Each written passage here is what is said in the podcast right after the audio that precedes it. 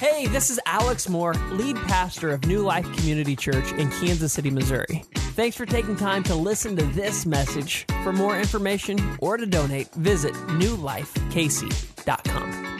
We're in a teaching series that we began last week called Divine Interruptions. You can see it there on the screen. And what we're doing is we're looking each week at interruptions. I think I speak for all of us when I say interruptions are the worst. But if you've been hanging out with young people, they think that everything is the worst. Oh, school's starting next week. It's the worst. Oh, we have to wake up early. It's the worst.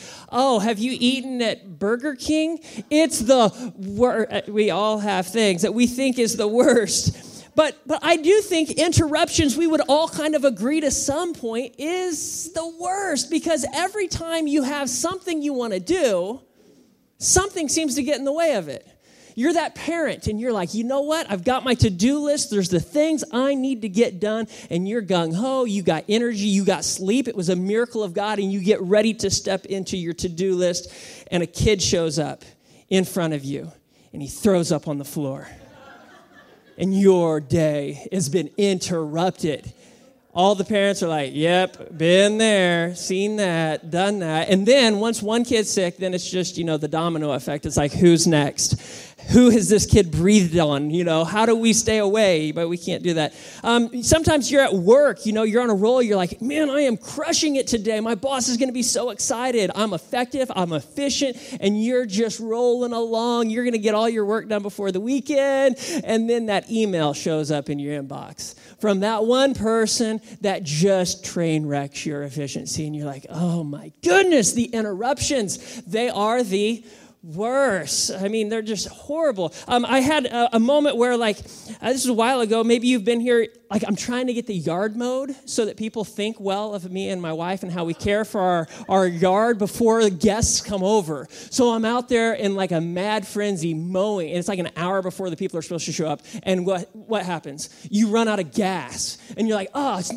it's interrupted, but it's no big deal. So you go to the garage and you grab the gas can, but you forgot last time you mowed that you put all the gas in the mower, and now you're having to drive to the gas station in order to come back to mow the yard in order to keep up appearances for people that don't really care if you mowed your yard or not. Interruptions, man, we deal with interruptions all the time. Like some people think it's in the Bible, it's not, but blessed are those who remain flexible, for they shall not break. Like these are things that we live by, right? Because interruptions come in all shapes and sizes, and I've never met an interruption that showed me any respect. Who was it? Rodney Dangerfield that used to have that? I get no respect. Yeah, that's definitely before everybody in my era's time. If you have a dad who's a baby boomer, you know who Rodney Dangerfield is. But yeah, interruptions, they don't show you no respect. They don't show respect to you, to your schedule, to your plans, to the things that you had going on. They just barge in whenever they want and they demand your attention. And that's what an interruption is it's something that takes your attention, your focus, your drive away from what you're doing to adjust you to this new thing. Most of the time, when we think of interruptions, we think of them as negative. We're like, oh, they're the worst. But in this series, what we're doing is we're not just talking about interruptions, but we're talking about divine interruptions. In other words, there are some interruptions that may occur in our life that are somehow connected to a supernatural God. A God who is all knowing, a God who is all powerful, a God who actually says that He loves and cares about you, even when you don't love and care about Him. And somehow or another, there are interruptions that can occur in our life that God has almost breathed upon, that God is using to advance His purposes and while they advance his purposes, they're also somehow for our good. Like that's how big God is. And so we, most of the time, don't identify the interruption as ever being connected to God because it's so inconvenient. A lot of you know uh, my story. I grew up uh, around here. I actually went to Smithville High School, that's just north of here.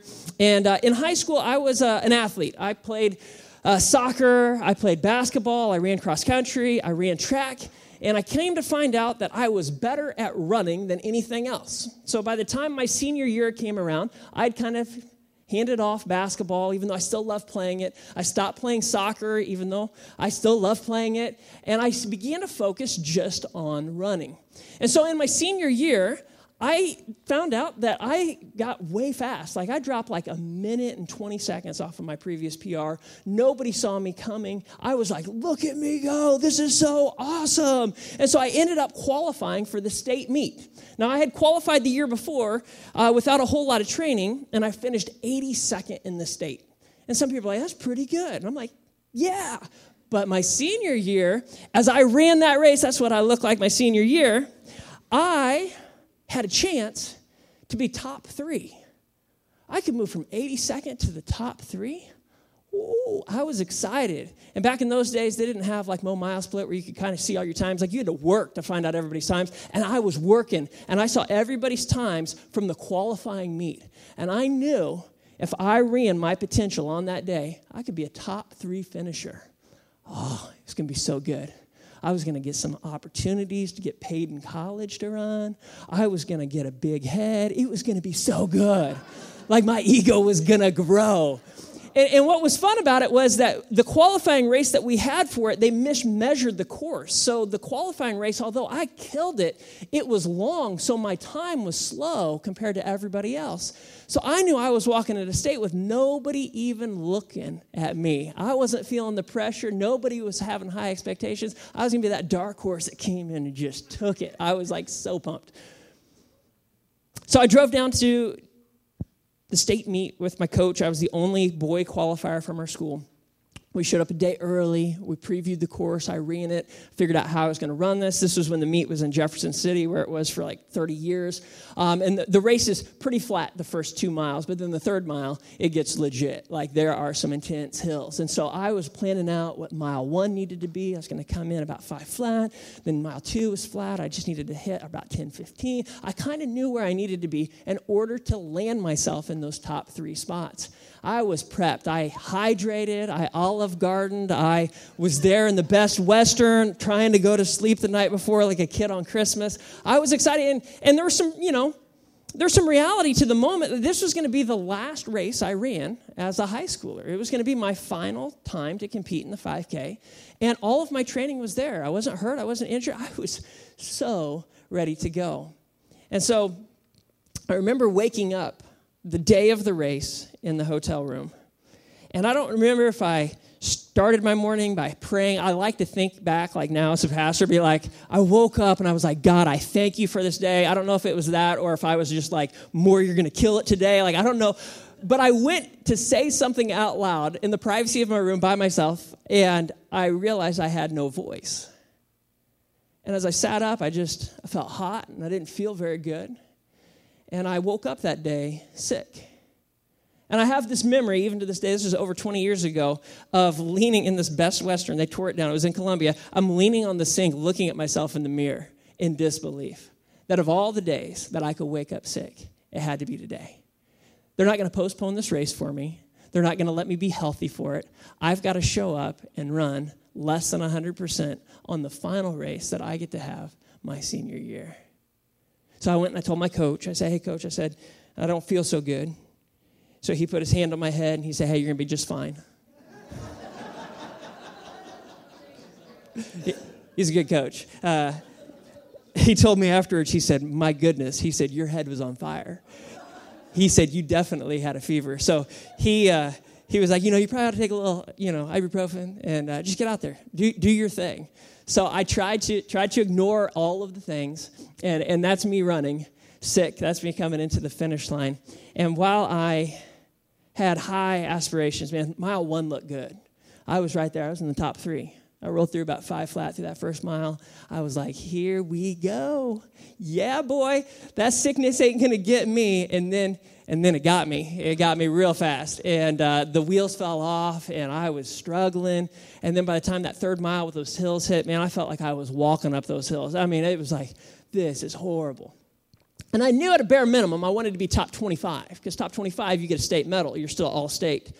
And while I didn't run what I had hoped and dreamed, I didn't win state. I didn't come in second, I didn't come in third. I came in actually sixth place.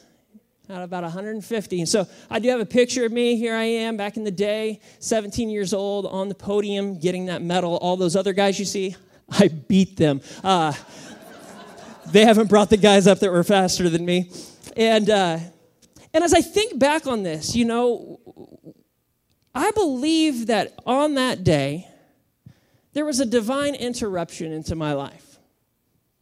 And you say, well, what? You think God made you sick? I don't think God necessarily made me sick that day. But I do believe this. I do believe that God allowed me to experience the most success I could and still accomplish His will. That's what I believe.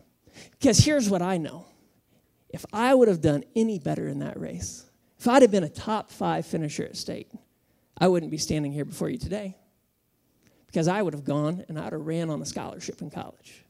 I would have taken the money. I'd have been like, man, I'm so close. Here I go. I wouldn't have um, done what I did after high school. Here's a newspaper article because, see, after my senior year, I came on staff at this church at the age of 19. I enrolled in Bible college and I began to pursue ministry. And had I done any better in that race, I probably wouldn't be doing what I'm doing today. And I believe that God loved me enough to allow me to experience the most success I could and still go the direction that He wanted. And so for us, I believe that God loves and cares about each and every one of us.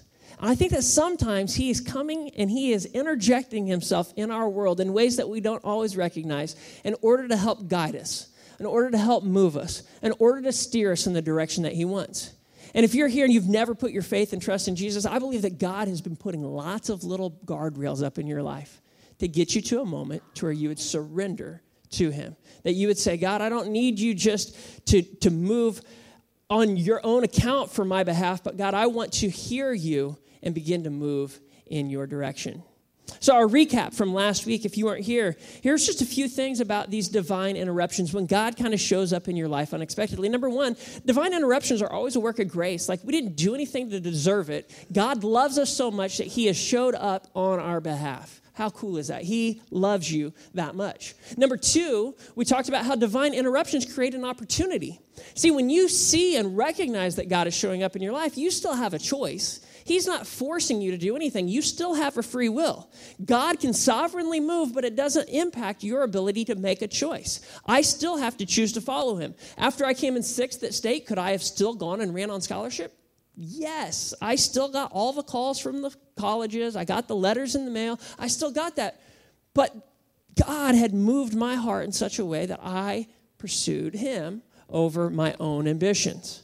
And number three, divine interruptions are there to get our attention and move us in a new direction. Isn't that so good? And the direction God has for you is better than the direction you would have for yourself.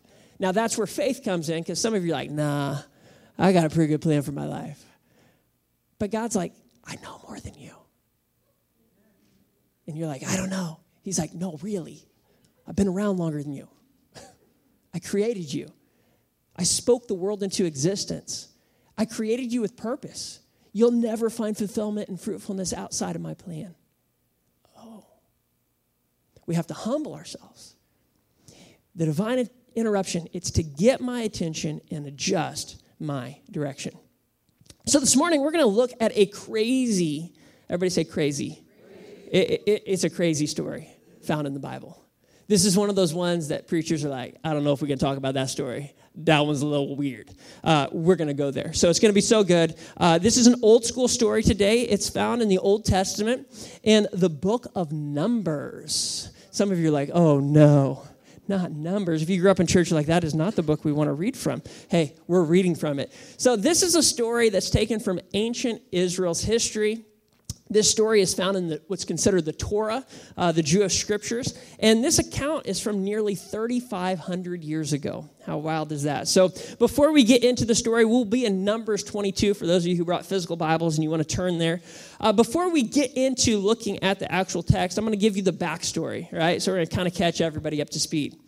The nation of Israel was kind of God's chosen people and they had been taken slaves to Egypt random wild stories. You probably heard about Moses, and he went and led the captives free and led them through the Red Sea, and they ended up in the wilderness, and they, they stayed there for 40 years. And at the end of that 40 years, Moses dies, new guy's in charge. His name's Joshua, and Joshua has been assigned by God to lead his people, the Israelites, into what was called the promised land. It was the land God wanted to give them. It was going to be a good land. The Bible said it was flowing with milk and honey, you know, and it was like, hey, it's going to be really good.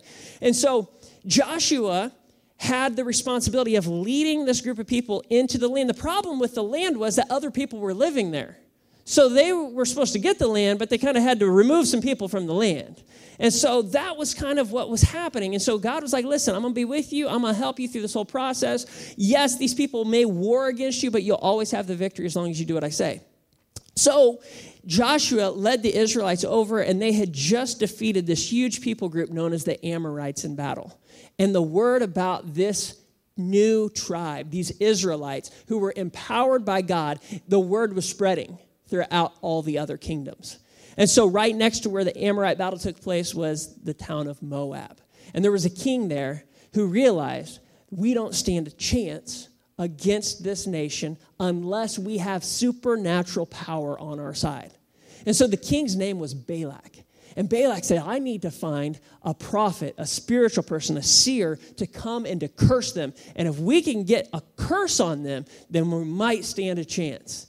So Balak began to send his messengers out to find a specific guy by the name of Balaam. And this was the message that he had sent, the king sent to Balaam, this prophet. And we'll put it up here. It's in Luke chapter 22, verse 5 and 6. The message was Look, a vast horde of people has arrived from Egypt. They cover the face of the earth and they are threatening me. Please, Balaam, come and curse these people for me because they are too powerful for me. Then perhaps with this curse, I will be able to conquer them and drive them from the land. I know that blessings fall on any people you bless, and curses fall on any people you curse. Now, Balaam gets this news, and initially from the outside, it looks as though he is a real man of God. Balaam hears this message. He hears that there's money involved. The king's going to pay him to come. He's going to have an all expense trip paid. It's going to be Moab. It's going to be good. But he tells the messengers that the king sent, he said, Listen, I need to talk to God tonight, and I will only do what God tells me to do. And so that night, God shows up. Verse 12, it says, God told Balaam, Do not go with them. You are not to curse these people. You're not to curse the Israelites, for they have been blessed by me right? So Balaam listened when God instructed him not to go to Moab, and he sent the king's messengers away the next morning. He said, Hey, I can't go with you. God said no. He sent them away. But King Balak, man, he's got, you know, he's persevering.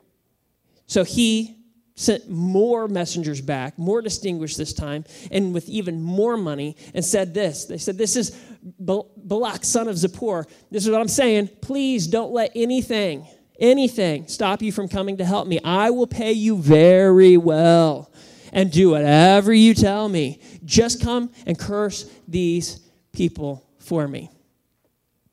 Remember, at first glance, it looked like, man, Balaam, like he's not for the money. He's not for whatever. He's going to listen to God. But here's what he ends up telling these messengers. Remember, God already told him, don't go. But he's like, why don't you guys stay the night one more time? Let me go and talk to God about this again. How much money did you say again? Yeah, why don't you, why don't you guys stay the night? I'll see if God changed his mind. And so, what we learn is that Balaam really wanted to go with the men.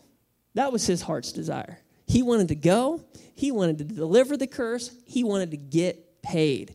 Balaam was greedy. And that's why he wanted to just go to God one more time about it.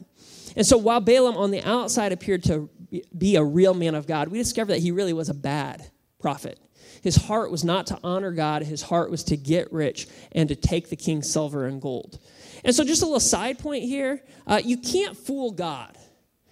God knows what your heart really is. On the outside, you can fool other people, and people can say, Man, I really think that person's a, a, a person of God. But God knows whether you're for him or for you.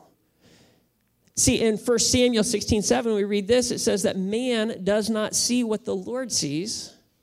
For man sees what is visible, but what's the Lord see? The heart, the home of your desires.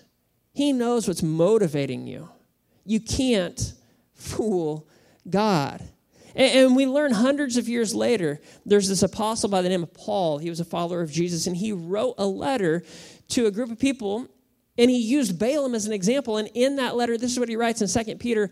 He says that they've left the straight way and wandered off to follow the way of Balaam, son of Bezer, who, what? Loved the wages of wickedness. See, his heart was not to please God, his heart was to build his own kingdom. You just simply can't fool God. And, and let me say this as well when God says no, don't go. right? Like we should just stick with that. Like, did he say no, or can I maybe get a maybe out of it? Just if God says no, don't go. Eh, but even when God says no, realize you still have a choice. And I think most of us have heard the illustration about the little boy who kept standing at the dinner table and his father demanded that he sit. And so the little boy finally sat down and he said, I may be sitting on the outside, but I'm standing on the inside, Dad. And I think that's how Balaam was. On the outside, it appeared as though he was obeying God, but on the inside, he had a heart to do what he wanted to do. So God, knowing Balaam's greedy heart, essentially says to him, He says, Fine, Balaam, if you want to go to Moab, then go. Obviously, I don't have your full attention, but I'm God. I'll get it. So in the King James Version, in verse 21, it says, And Balaam rose up in the morning and saddled his ass and went with the prince of Moab. Now, I think for our sake, we will not continue with the King James Version. It might be a little distracting to you. We're going to flip to the New Living Translation for the rest of our reading today. My wife's like, You did not just do that. I'm just reading the Bible, hon in the New Living Translation. It says this So the next morning, Balaam got up and saddled his donkey and started off with the Moabite officials. But God was angry that Balaam was going, so he sent the angel of the Lord to stand in the road and block his way. Anybody say divine interruption?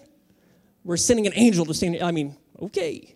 As Balaam and two servants were riding along, Balaam's donkey saw the angel of the Lord standing in the road with a drawn sword in his hand.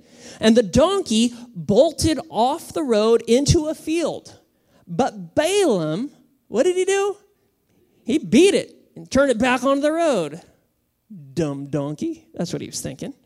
Then the angel of the Lord stood at a place where the road narrowed between two vineyard walls. And when the donkey saw the angel of the Lord, it tried to squeeze by and crushed Balaam's foot against the wall. So Balaam beat the donkey. Somebody needs to call PETA Animal Services here. Verse 26 Then the angel of the Lord moved farther down the road and stood in a place too narrow for the donkey to get by at all.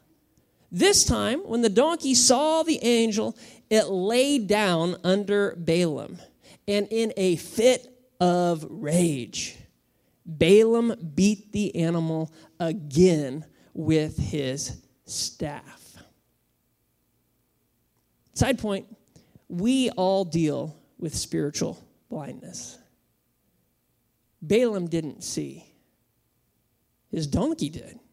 But Balaam couldn't see what was right in front of him. And I think sometimes it's hardest for us to see what's right in front of us, isn't it? I think that's why God sometimes puts people in our lives to help us to see what we can't see. As I shared last week, God will allow the interruption in your life to get as loud as you need it to get in order to get your attention. The first time the angel showed up and the donkey bolted, did it get Balaam's attention? When it crushed his little foot in between the vineyard walls, still didn't get Balaam's attention. Now the donkey sent.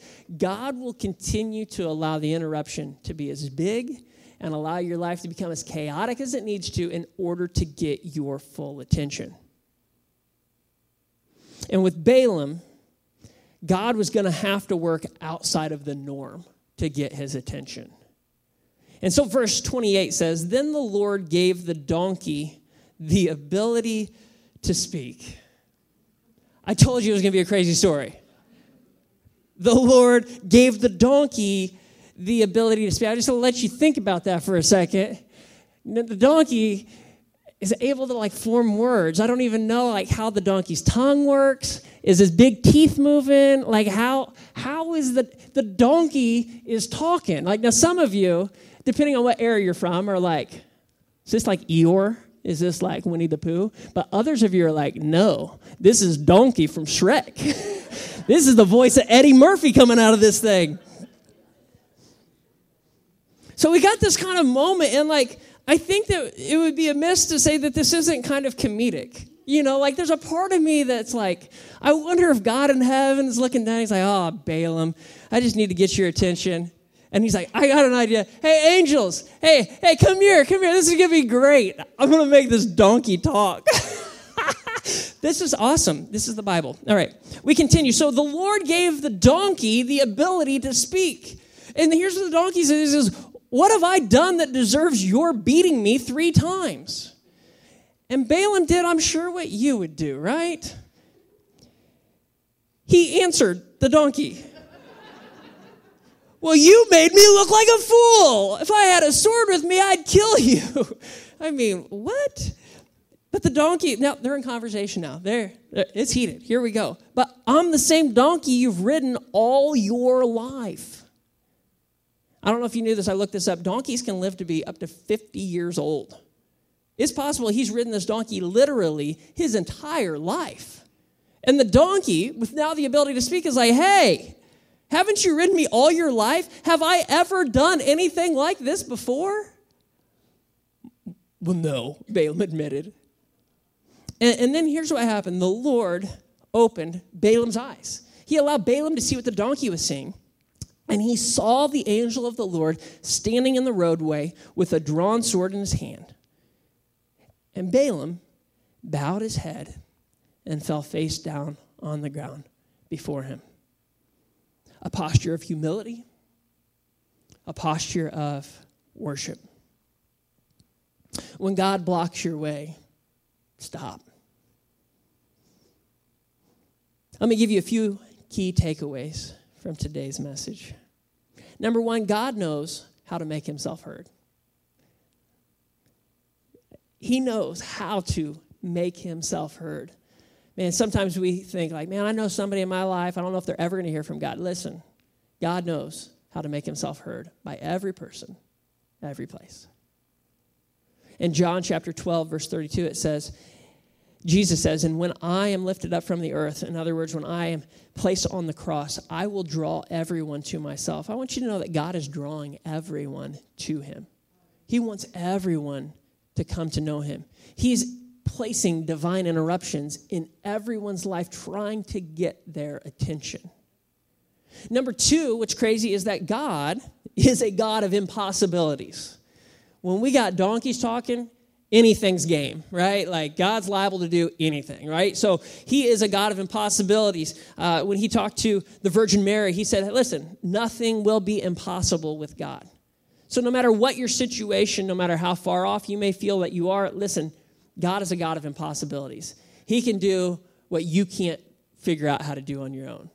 We think in natural terms, he thinks in supernatural terms. We live in the finite, he lives in the infinite. He is a God of impossibilities. And number three, God wants your attention because He wants your heart. Remember, we talked about how God sees your heart. He sees your real desires. He doesn't want just your outward activity to please Him, He's going for the heart. And if He can get your attention, His hope is to get your heart. He would love for all of us, like Balaam, to fall in a place of worship. And not just one time. Problem with Balaam was he still got up and was still kind of greedy. He still went and obeyed, but he ended up being a horrible prophet. He actually told another king how to screw up the Israelites, how to make them sin, how to make them fall, how to turn them away from God. Balaam still remained about himself, even though there was these divine interruptions. So just because you've had a divine interruption in your past doesn't mean that we're still going the way that we need. We got to recognize God still is speaking. And what's cool is Jeremiah 29 13 says that if you will seek me, then you will find me if you seek me with all of your heart.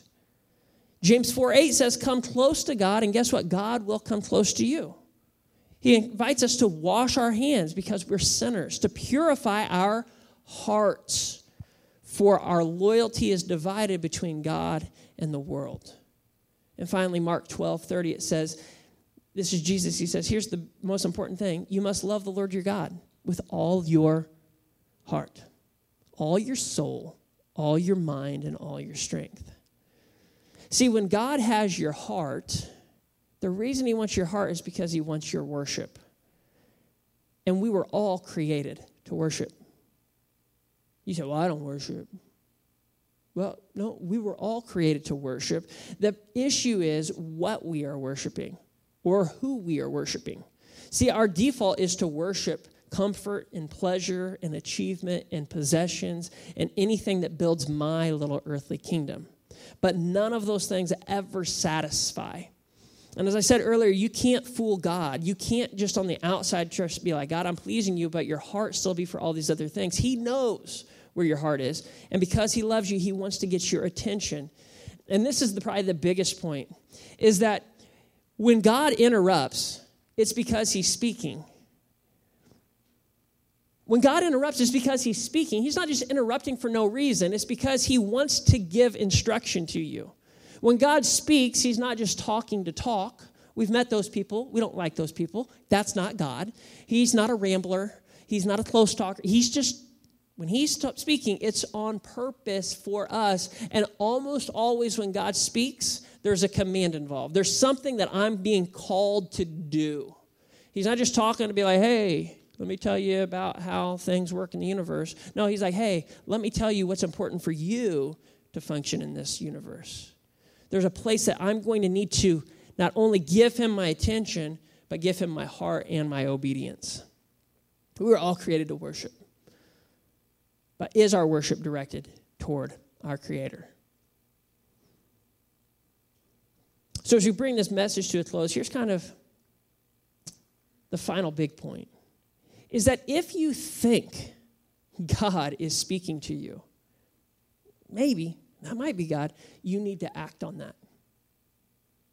That's the step of faith. But you say, well, what if it isn't God? Well, if it aligns with what He would be about, if it aligns with Scripture and loving others and benefiting others and not being about you and not being about pride, just go ahead and do it.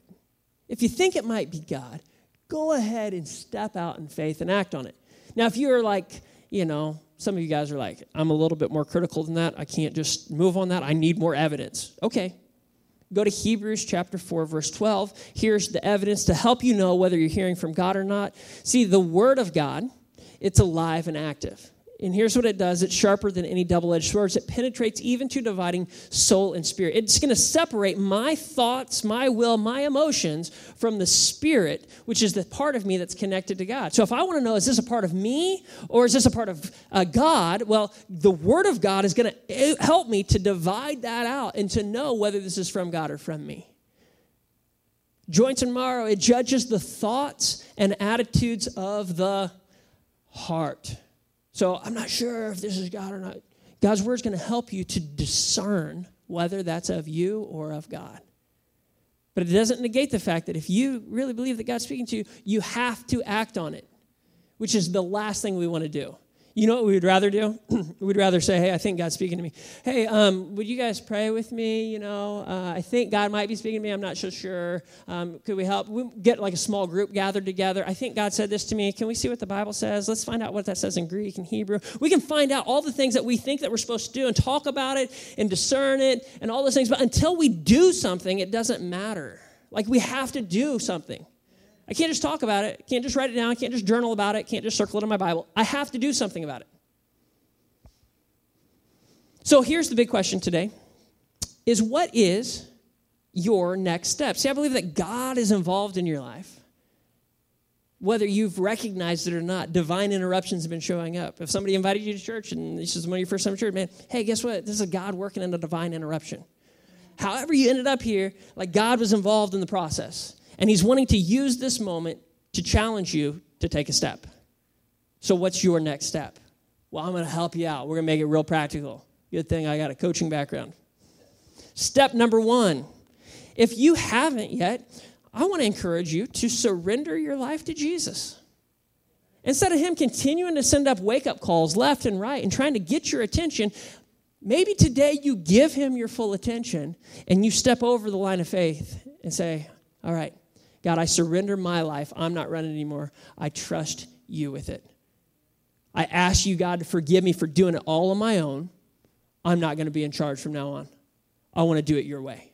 If you haven't done that, it's the most freeing, liberating, exciting thing that you will ever do in your entire life. Every Christian has had that moment. They've stepped over the line of faith. And the Bible says that you become a new person. I don't know about you, but that sounds really appealing. That the old ways are gone and new ways are beginning, and that He's beginning to change you from the inside out. No more purposelessness, no more wondering what the purpose and meaning of life is. No, no, you have meaning, you have focus, you have purpose, you're here on intention. So if you haven't done that yet, man, today could be your day. What is the date today? August 13th could be your spiritual birthday. Three days ago, I celebrated my wife's spiritual birthday. She turned 18. Woo. 18 years ago, she stepped over the line of faith and put her faith and confidence and trust in Jesus. How cool is that? It's on my calendar. I got Billy's spiritual birthday on my calendar too. Call him every year on his spiritual birthday. I'm like, hey man, you're getting older. I hope you're getting hope you're getting better. Today could be the beginning of the rest of your life. Number two, maybe you've done that first step. Well, maybe the next step for you is water baptism. Water baptism is when we are able to proclaim publicly what's happened inside of us. See, when we surrender our life to Christ, essentially the idea of baptism, because um, we will baptize by immersion here, right? Which means that you're going to go underwater, and it's a unusual thing. It's not something that like normal people would do, but hey, this is what God's called us to do. The idea is that when you go under the water, it represents you going into the grave. It represents you dying to your old self. And as you come out of the water, it's representative of you being resurrected, that God has touched you and brought you into new life. And we're to then live out our new life. And it's a public profession of what's already happened internally. It's symbolic, it's awesome. So if you've not done that, hey, maybe that is your next step. You say, Well, I've done those two things, Pastor Alex. I'm so glad that you put those on that list. I feel so good. I'm going to leave the church today. I'm not done. I'm not done. Number three, you've really trusted God. You're really putting your faith, your confidence, you're growing. Hey, maybe it's time to start bringing God the tithe and the offering. It's a part of worship. It's the part people don't like. Some people might leave church and be like, all that pastor talked about was money. It was number three at the very end of the message, just, just for the record. Here's the idea right, is that if I've given my life to God, I've given Him every part of my life, which includes even my finances. The tithe is 10%. Kind of the idea is that if I'm able to make money, if I'm able to have an increase, then that really is because God has blessed me in some way. God has enabled me to do this. And so he says, hey, real easy. You got 10 things. I want you to bring one back as a form of worship to me. That's mine. The other nine you get to keep. But that one, that one's mine. That's our worship.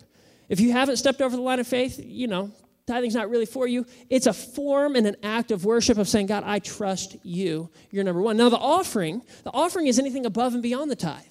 The Bible would even say that if you don't tithe, you say, I'm keeping all 10 for me, you're actually robbing God. And God's like, You want more blessings or not? Like, you can't just keep it all for yourself. It's not about you. It's like, I'm blessing you, and I'll bless you more if you trust me. So the tithe is the, the 10% or the 10th, but then the offering is above and beyond that. So I always got excited when I could give above and beyond. I was like, well, I wonder how, how much I can give this year. Before we had kids, my wife was working full time. I was, man, we were like, we're going to give crazy. Let's do this. It was a blast. And then we had kids. We weren't able to give crazy anymore. But we never stopped giving the tithe. And we always kept an offering, even if it was just a little more. The tithe and offering. You say, Well, I haven't done that yet. Hey, challenge has been presented. And I'll tell you this, and I, I, got some people in the room. I know Rick back there, he's like, anytime you want me to talk about tithing, man, I'll talk about it. Because he said, there's no way, when he first became a Christian, stuff life, he said, there's no way that we could afford to do this. Like, I know how money works, there's only so much of it. But he, in faith, stepped out there and began to tithe. And now, he said, I, I can't imagine not doing it. God has blessed us so much. Like, it's been crazy to see what God's done. And if you've never experienced it, hey, today could be the day that you begin to sow seeds into the kingdom of God. Number four, maybe you're like, yep, I got that down. We're, we're moving along. Maybe it's time for you to make a commitment and become an official church partner and member. Not just to come and to be here, but to say, you know what? I see the vision of the church. We're here to make a difference in this community. I want to come and link arms. I want the accountability that comes with that. And I want to say, I'm behind the mission. I'm behind this, and I want to move forward. How can I serve? How can I give? How can I be involved in this to the greatest degree possible? Yeah, be an official partner and member. You get to spend a little bit more time here in my vision, my heart. We get to be in communication. We get to move forward together. We get to try to win the world for Christ together in a greater way. So maybe, maybe that's your next step. Maybe it's time for you to start serving others. Maybe you say, hey, is there some way I can volunteer? Is there some way I can give my talents, my abilities? Hey, listen, I don't know if any of y'all can sing, but I need a singer in this worship band. Nothing against my 74 year old father, but just saying. That's all I'm saying. Just saying. Just, you know, make it a, make it a, make it an issue of prayer. Uh, serving. There's ways to serve. We have children's ministry. It's happening downstairs right now. We need people to serve. People who'd be willing to say, you know what, I'll take a Sunday out of my month to not be in the main service so that others who have children can be a part of that. Serve. Maybe you need to figure out how to serve. Number six, maybe it's just time to level up a little bit in your faith. Maybe you're coming, you're doing certain things, you're checking your boxes, but you're not doing any of the extra stuff. You're not showing up at 8:45 for a foundations class. You're not showing up on Wednesday nights at my home for above and beyond, which is funny. It's above and beyond Sundays. That's what it's called. So like, you know, above me time to level up. Maybe maybe you need to get involved in a, a regroup. We're going to start our small group season up in september. Maybe you need to take that next step of not just being an attender but actually tying into community. Number seven maybe what god's leading you to the next step is to invite someone to church. It's the coolest thing ever. It's a lot of fun. Number eight maybe it's time for you to actually start studying your bible like, not just reading the verse of the day on the Bible app, but like actually studying your Bible. I can help you with that. Maybe it's to start praying every day, and not just for your needs, but for others. Maybe what God's calling you to do is to begin fasting. Maybe you know that you should, but you just never wanted to do it because it's such a death to yourself and you like food. I don't know. Maybe that's what God's calling you to do. Or number 11, maybe there's just a specific activity in your life that you know is not good, it's not healthy, it's not what God would want for you, but you continue to do it and you just haven't broke that habit yet. Maybe you need to break that habit. All right, so I gave you some very specific things. God may have something different. It's not on the list. Cool. If you think God's speaking to you, you got to act on it. But let's look at our list one more time. If you're here and you want to surrender your life to Jesus, hey, we can make today the first day of the rest of your life. It's going to be awesome. I'll lead you in a prayer. But it's where your heart is. Number two, you're like, hey, I haven't done the whole water baptism thing. Okay, hey, there's like a card on the back of your seat. It's got a little QR code. If you point your phone at it, you can click the contact card. Check box says water baptism. Hey, we'll get a time scheduled for you to be baptized. It'd be exciting. We'll celebrate it. You say, hey, I want to start that tithe and offering thing. Cool. Hit that QR code. You can give digitally or you can throw something in that black box back there.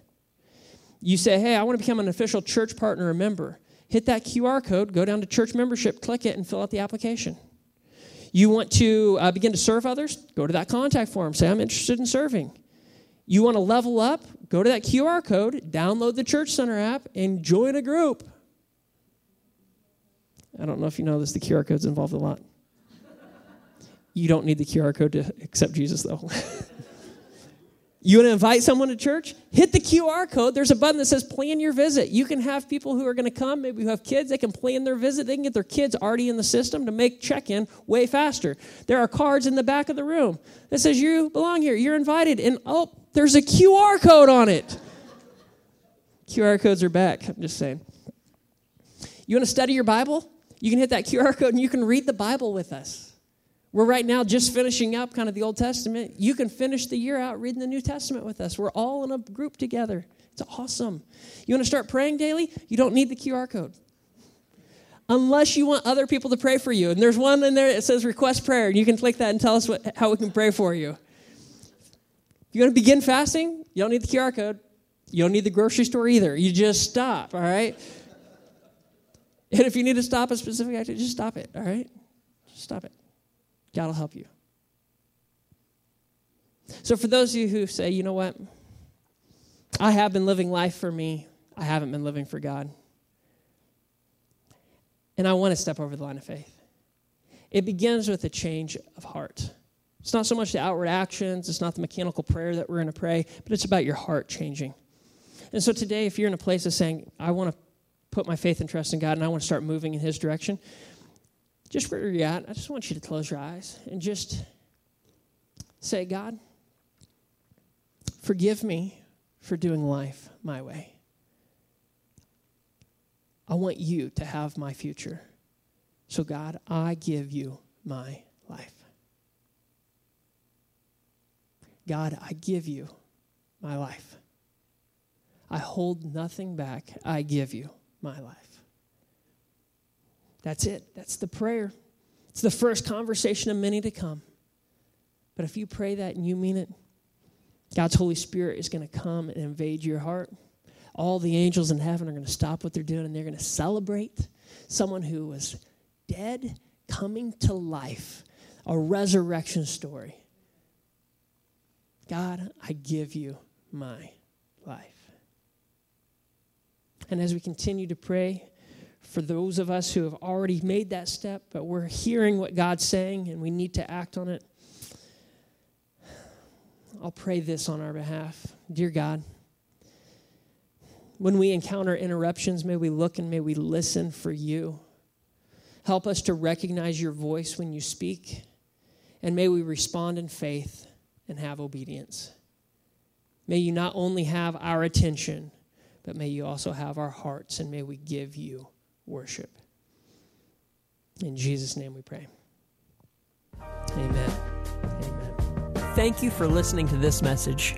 For more information, please visit newlifekc.com.